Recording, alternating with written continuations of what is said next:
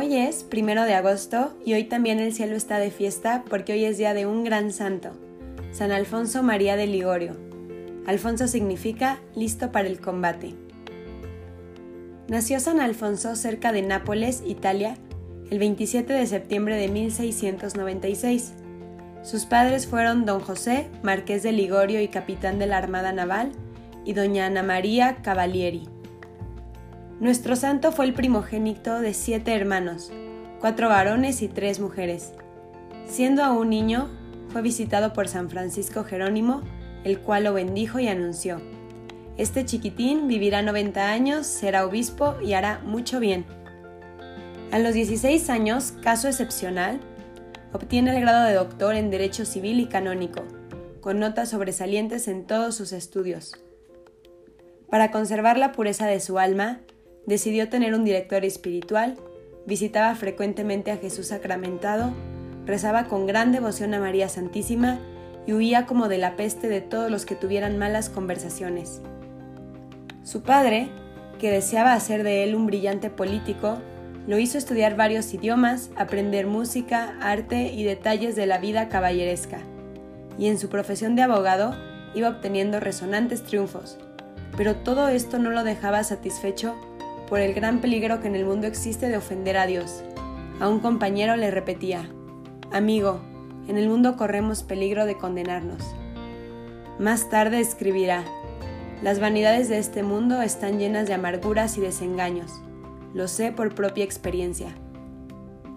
Su padre quería casarlo con alguna joven de familia muy distinguida para que formara un hogar de alta clase social. Pero cada vez que le preparaban algún noviazgo, la novia tenía que exclamar: «Muy noble, muy culto, muy atento, pero vive más en lo espiritual que en lo material».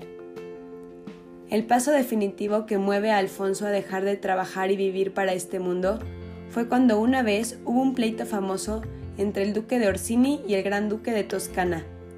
El doctor Alfonso defendía al de Orsini. Su exposición fue maravillosa, brillante y sumamente aplaudida. Estaba seguro de haber obtenido el triunfo para su defendido y se sentía muy satisfecho y orgulloso por ello. Pero, apenas terminada su intervención, se le acerca el jefe de la parte contraria, le alarga un papel y le dice: «Todo lo que nos has dicho con tanta elocuencia cae de su base ante este documento». Alfonso se sentía completamente seguro de haber defendido a la persona correcta con los mejores argumentos y de la manera más elocuente. Después de leer el documento, exclama: «Señores, me he equivocado», y sale de la sala diciendo en su interior: «Mundo traidor, ya te he conocido. De ahora en adelante no te serviré ni un minuto más». Se encierra en su cuarto y está tres días sin comer. No hace nada más que rezar y llorar. Este fue el momento no de su conversión espiritual, pero sí de su vida. Después se dedica a visitar enfermos y en un hospital de incurables le parece que Jesús le dice: «Alfonso, apártate del mundo y dedícate solo a servirme a mí». Emocionado le responde: «Señor, ¿qué quieres que haga?», y se dirige luego a la iglesia de Nuestra Señora de la Merced y ante el sagrario hace voto de dejar el mundo, y como señal de compromiso deja su espada ante el altar de la Santísima Virgen. Pero tuvo que sostener una gran lucha espiritual para convencer a su padre, el cual se oponía, el cual ponía en este hijo suyo, brillantísimo abogado, toda la esperanza del futuro de la familia.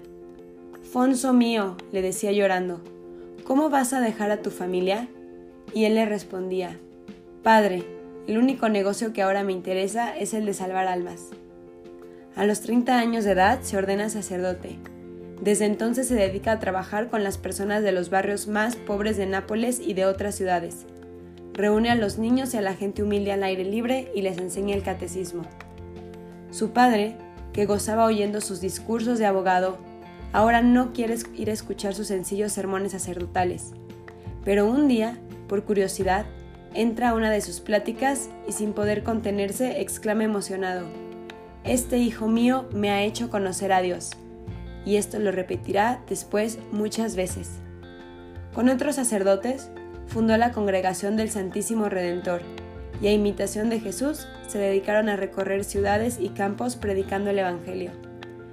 La gente, al ver su gran espíritu de sacrificio, corría a su confesionario a pedir perdón de sus pecados. San Alfonso decía que el sacerdote que no quiere dedicarse a confesar está demostrando que no tiene mucho amor a las almas. Es impresionante cómo a San Alfonso le alcanzaban el tiempo para hacer tantas cosas. Predicaba, confesaba, preparaba misioneros y escribía y escribía y no se cansaba de escribir.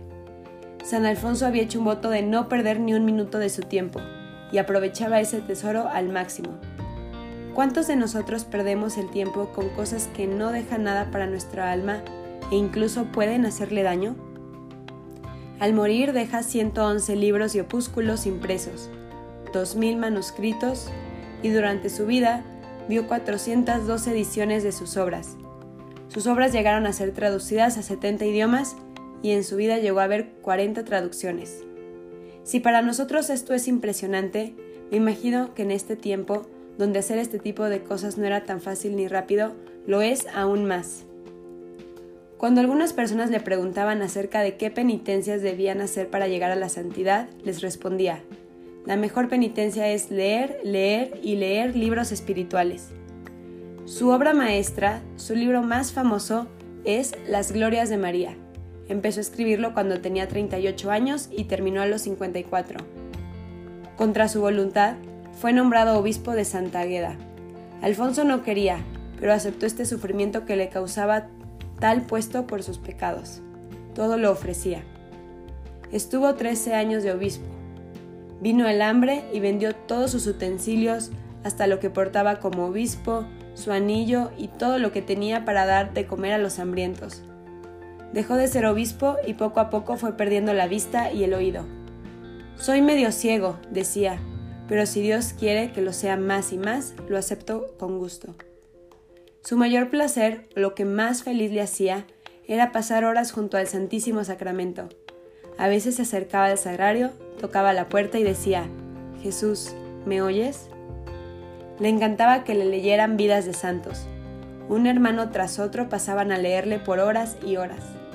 Preguntaba a menudo: «¿Y si ya rezamos el rosario?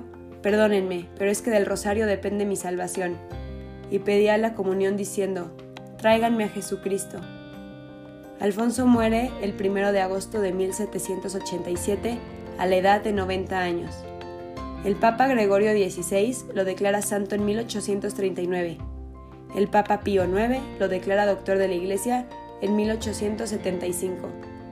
San Alfonso decía: «No hay gente débil y gente fuerte en lo espiritual, sino gente que reza y gente que no reza». Pidamos a San Alfonso que nos dé su misma determinación, valentía, que nos ayude a, a prepararnos más para defender la fe y que nos haga cada día amar a Jesús.